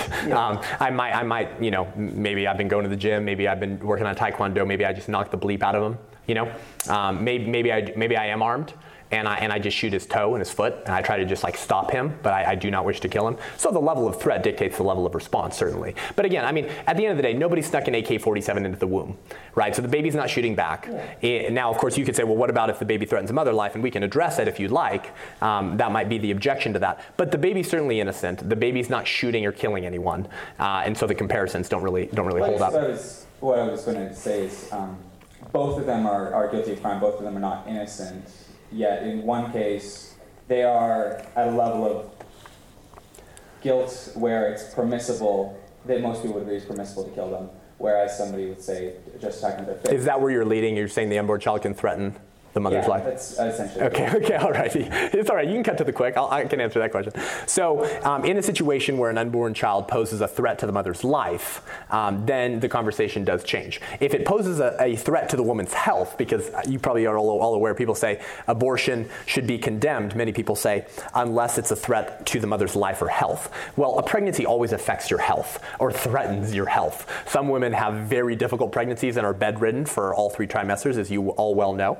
And some women have a pregnancy glow, and uh, you know my wife hates those people. You know, so um, my wife was you know throwing up multiple times a day. You know, so it, it changes. So, but it all. But the bottom line is what it always impacts your health, right? So the a pregnancy impacting your health is not a good reason to get an abortion, and we can usually prescribe um, certain treatments or certain solutions to women who are in a lot of pain to make it a little less, a little more tolerable. But it's not threatening their life. Okay, now so let's set aside health. What if the pregnancy is threatening the woman's life? What if she could die? Well, thanks to medical technologies and scientific advancements, we can almost always save the life of the mother and the unborn child. Almost always.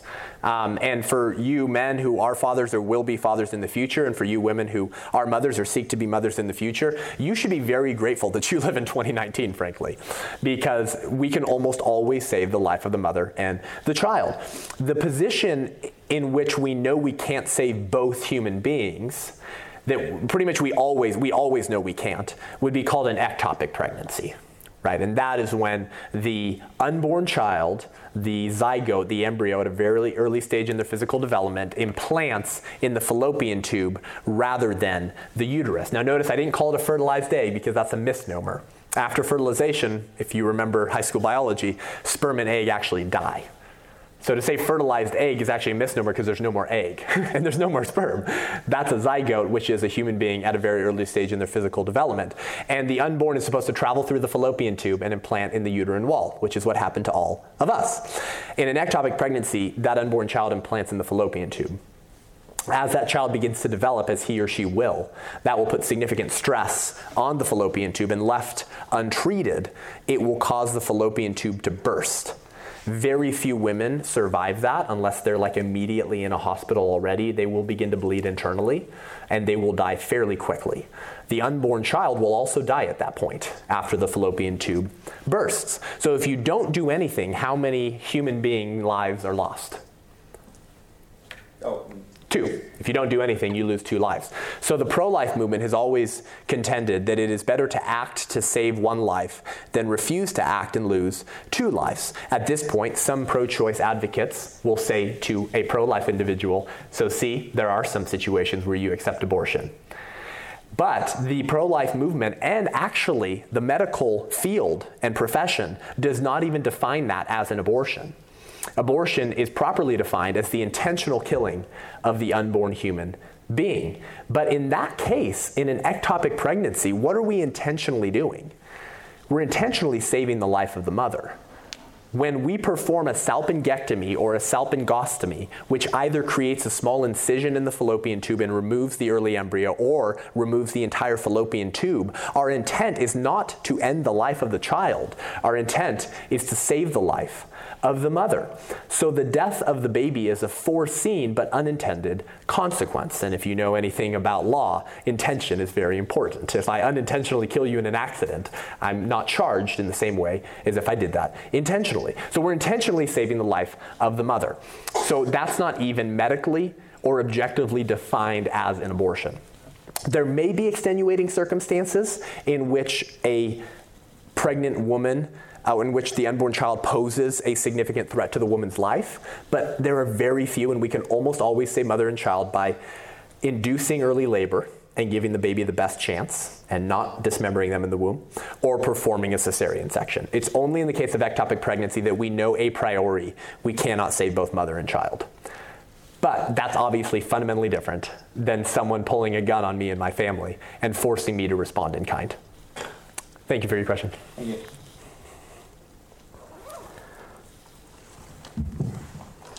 Hello, and I apologize ahead of time. I wasn't able to um, No listen worries. to your talk. but- No worries. So you may have addressed this already. But um, if in the future Roe v. Wade, Roe v. Wade is overturned and abortion is illegal in this country, what would be a just penalty for uh, abortion? And there are, there would be two guilty parties in that case, the mother and the physician who performed it. Um, how, how should the difference, what would, first of all, what would be the difference in Right. culpability, the two Sure. parties? And how should law recognize that difference? Sure. Good question. Thank you. We did briefly address the um, possible eventual reality of the overturn of Roe versus Wade, but we didn't address um, certain consequences that may be imposed legally in that situation. So that is a good question. And the answer I'm going to give you is actually an answer that unfortunately many pro life advocates are not comfortable with. But that has nothing to do with the level of response. And if we're going to consistently apply an ethic that says it is always wrong to intentionally kill innocent human beings, then we have to apply similar or equal consequences to individuals who arrange the death of innocent human beings. But firstly, let me state, because this is obviously controversial, the pro life movement does not support the rounding up of women who had abortions when they were legal and punishing them now that abortion is illegal, okay? Many people on the left or members of the pro choice community like to sometimes accuse pro life individuals of holding that position.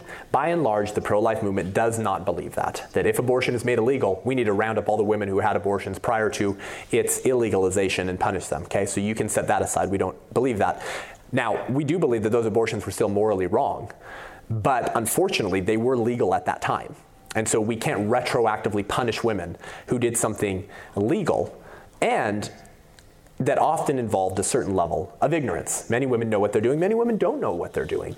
And over 90% of abortions are performed in the first trimester.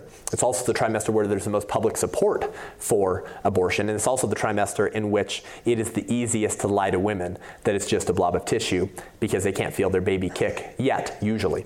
Um, so we don't support rounding up women and retroactively punishing them if abortion was made illegal. However, what do you do when abortion is made illegal? Now, of course, if Roe v. Wade is overturned, it goes back to the states. And this is why many very blue pro abortion states are essentially codifying Roe v. Wade into state law and making abortion legal through the day of birth in their state, preparing for the eventuality of the overturn of Roe v. Wade so that they can raise their hand and say, We've protected women's rights. Unless you're unborn, you're screwed. But and this is why, of course, more Republican states are trying to enshrine more protections for the unborn um, at earlier and early stages so that if abortion is made, if Roe v. Wade is overturned, that state can say they protected unborn children.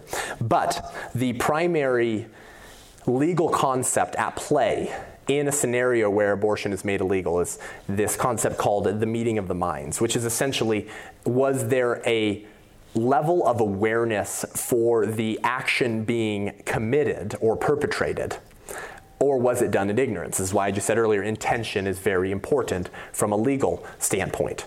So if a mother is told by a 16 year old mother is told by Planned Parenthood, who has a vested interest in performing abortions, literally financially, right, that um, it's just fetal tissue, we're just suctioning out some tissue um, or maybe, sorry, it would be an illegal abortion clinic in this case.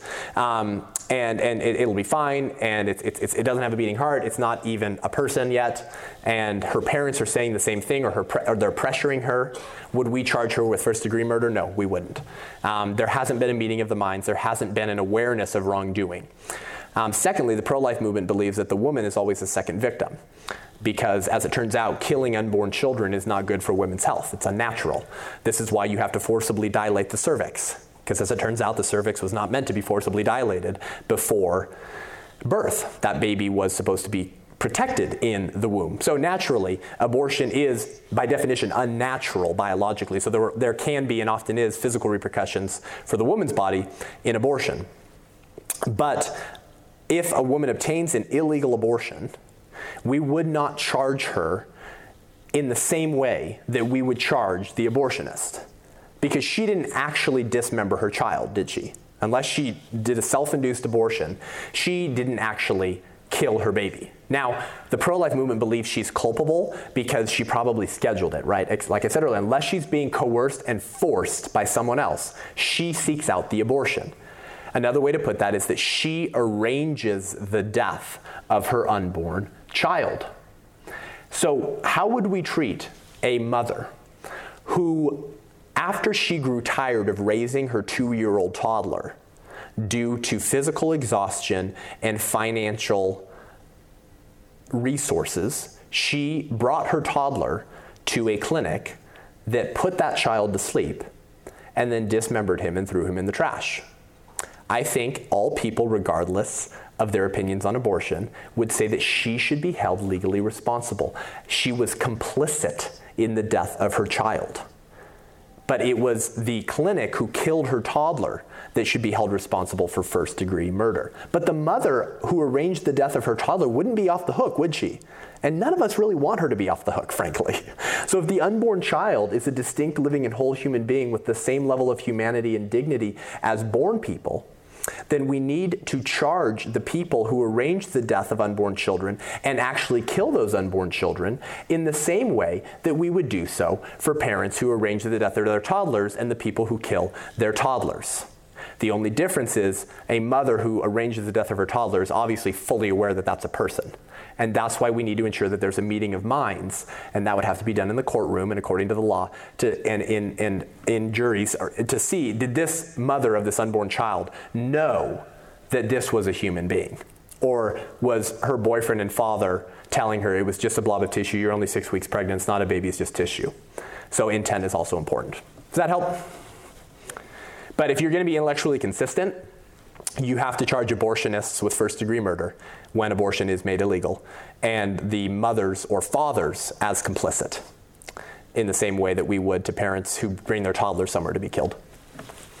Yes? So my question was on the viability. Okay. You said your son was a year and a half old? Yeah, he's approaching two now, yeah. So with the viability argument, could you say that if you left your son alone for one day, that he will live autonomously. Yeah, he would die. As, yeah, pretty quickly. yeah. So what what would you say to the cutoff for viability? Like five or six. Right. Well, I just reject viability a- as a standard for human value, right? But unfortunately, people like David Boonin, um, uh, professor at University of Colorado, I believe, who wrote the book A Defense of Abortion, and Peter Singer, many of these people accept the killing of infants after they're born.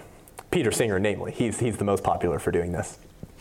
This is why ideas have consequences and bad ideas have victims. If you accept the premise that human value is dependent on wantedness, convenience, viability, size, level of development, or whatever the criteria are, if you accept a criteria designed by born people who weren't aborted to justify the killing of unborn people to abort them, then if you consistently apply that standard, it applies intellectually perfectly to born people.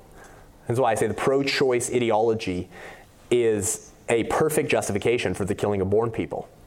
Because there's nothing meaningful about moving six inches through the birth canal. There's nothing value giving about the one minute before birth and the one minute after birth. There's nothing, there's nothing value giving or meaningful about those differences. That baby could still be unwanted, inconvenient, and certainly not viable. We all know infants aren't viable. We all know my son isn't viable, meaning that if I, he, he's dependent on us to live. So if you, if you say that's the criteria for human value and that's what I use to justify abortion, guess what? You just justified infanticide. You just justified the homicide of three year olds.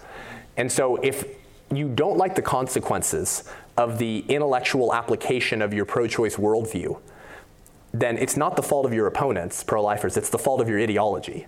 And as C.S. Lewis said, the true progressive is the person who goes back and examines their ideas again.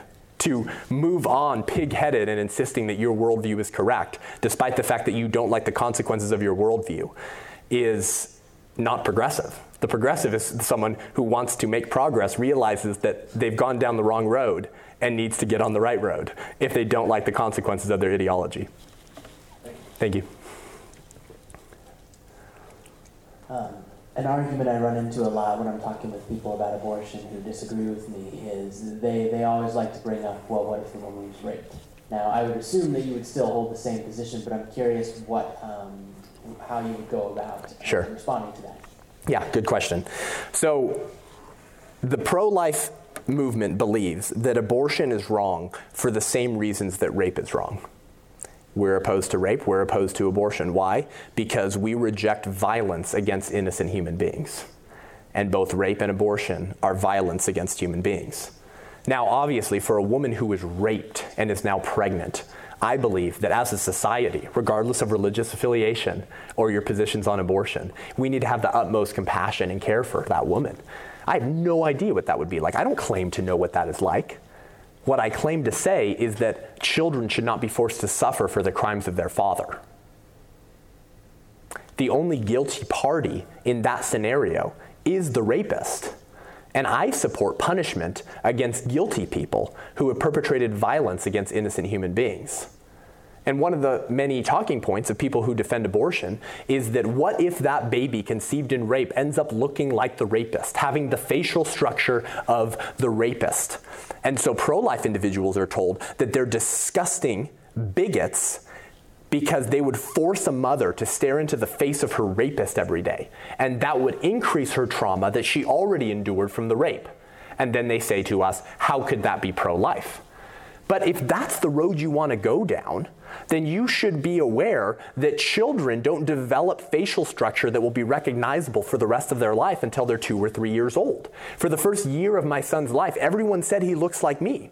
Now, everyone's been saying he looks like my wife, and she's pretty stoked about that. So he looks a lot different. So here's the solution let's allow children conceived in rape to be born and give them two or maybe three years.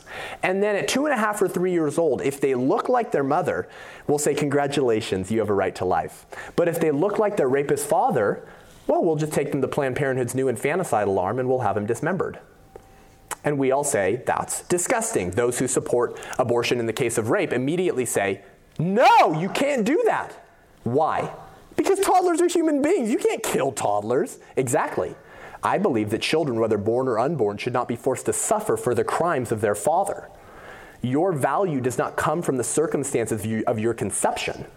It comes from the fact that you're a distinct, living, and whole human being with a human nature. And we as a society have largely always accepted the premise that it's always wrong to intentionally commit violence or murder against innocent human beings. In a pregnancy that arises from rape, there's three parties the mother, the rapist, and the unborn child. Pro choice individuals largely re- do not support giving the death penalty to rapists.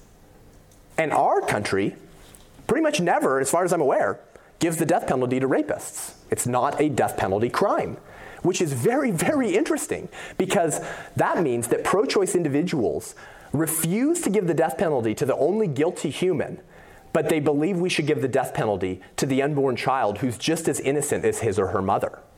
So abortion is wrong for the same reason that rape is wrong. It's barbarism, and they both entail violence against innocent human beings. Statistically, we found that women who obtain abortions after rape end up with significantly more trauma than those who were raped and gave life to their babies. But that's really beside the point because your happiness from choosing life for your baby conceived in rape has nothing to do with the morality of killing babies conceived in rape. It's wrong to kill babies conceived in rape, just as it would be wrong to kill toddlers conceived in rape, whether the mother has a higher degree of trauma or not from obtaining that abortion. So, if you're an advocate of human equality, you should oppose abortion for the same reasons you oppose rape. Thank you. Yes. Let's do the last question. All right, so how would you respond to the argument um, that maybe, like, what if the mother can't afford to raise the child, and if the child is born, then it will have, like, a worse life than if it had never been born? Right. At the end of the day, almost every single argument for abortion assumes that the unborn child is not a human being. Almost every single argument. And the way that we know that, and I think I've showed you that tonight, is by applying the same argument to the killing of toddlers and everyone says, I reject the application of my reasoning to the killing of toddlers. And so my response is, then there's something wrong with your ideology. It's not the pro life movement's fault. If your worldview has consequences you don't like, you should reject your worldview. So if you accept the killing of unborn children because they might pose financial difficulties to their parents, then do you support the right of parents to kill their toddlers when they get expensive? And everyone says no. And then we say, what's the difference between the toddler that you reject killing due to financial struggles, but the unborn child that you support giving the right of parents to kill due to financial struggles. And the only differences that a pro choice individual will probably point out are a set of criteria or functions that they have decided are value giving in the first place without making an argument for why the possession of those faculties is value giving in the first place. So they beg the question by assuming that the unborn child is not a human person without proving that the unborn child is not a human human person. If you reject killing toddlers due to financial difficulties, you need to equally reject killing unborn children due to financial difficulties if the unborn child is a human being. If you care about objectivity and the science of embryology, you have to accept the premise that the unborn child is a human being and abortion intentionally kills a human being. Thank you guys for your time. I'll hang around after if you have more questions. Thanks for tuning in to this week's special episode of Unaborted with my lecture called Stump the Pro Lifer at Washington State University. I hope you enjoyed it. I hope it was helpful for you. And of course, listen to it again and continue to train and equip your mind to defend life because the other side, the pro choice movement, has been far more committed to equipping and training secular young people to defend abortion than we as the church and sometimes pro-life movement have been to equipping and training our young people to defend life. And our passion to defend life ought to far outstrip the pro-choice movement's passion to defend abortion so tune in next week for a continued conversation on defending our pro-life beliefs and and wading through the cultural wars on the front lines of the pro-life movement if you want to learn more and engage with me online head on over to sethgruber.com that's s-e-t-h-g-r-u-b as in boy er.com. Sign up for my newsletter, check out my training videos, and continue to get resources and training to your inbox to defend life. Until next week, I'm Seth Gruber, and this is Unaborted.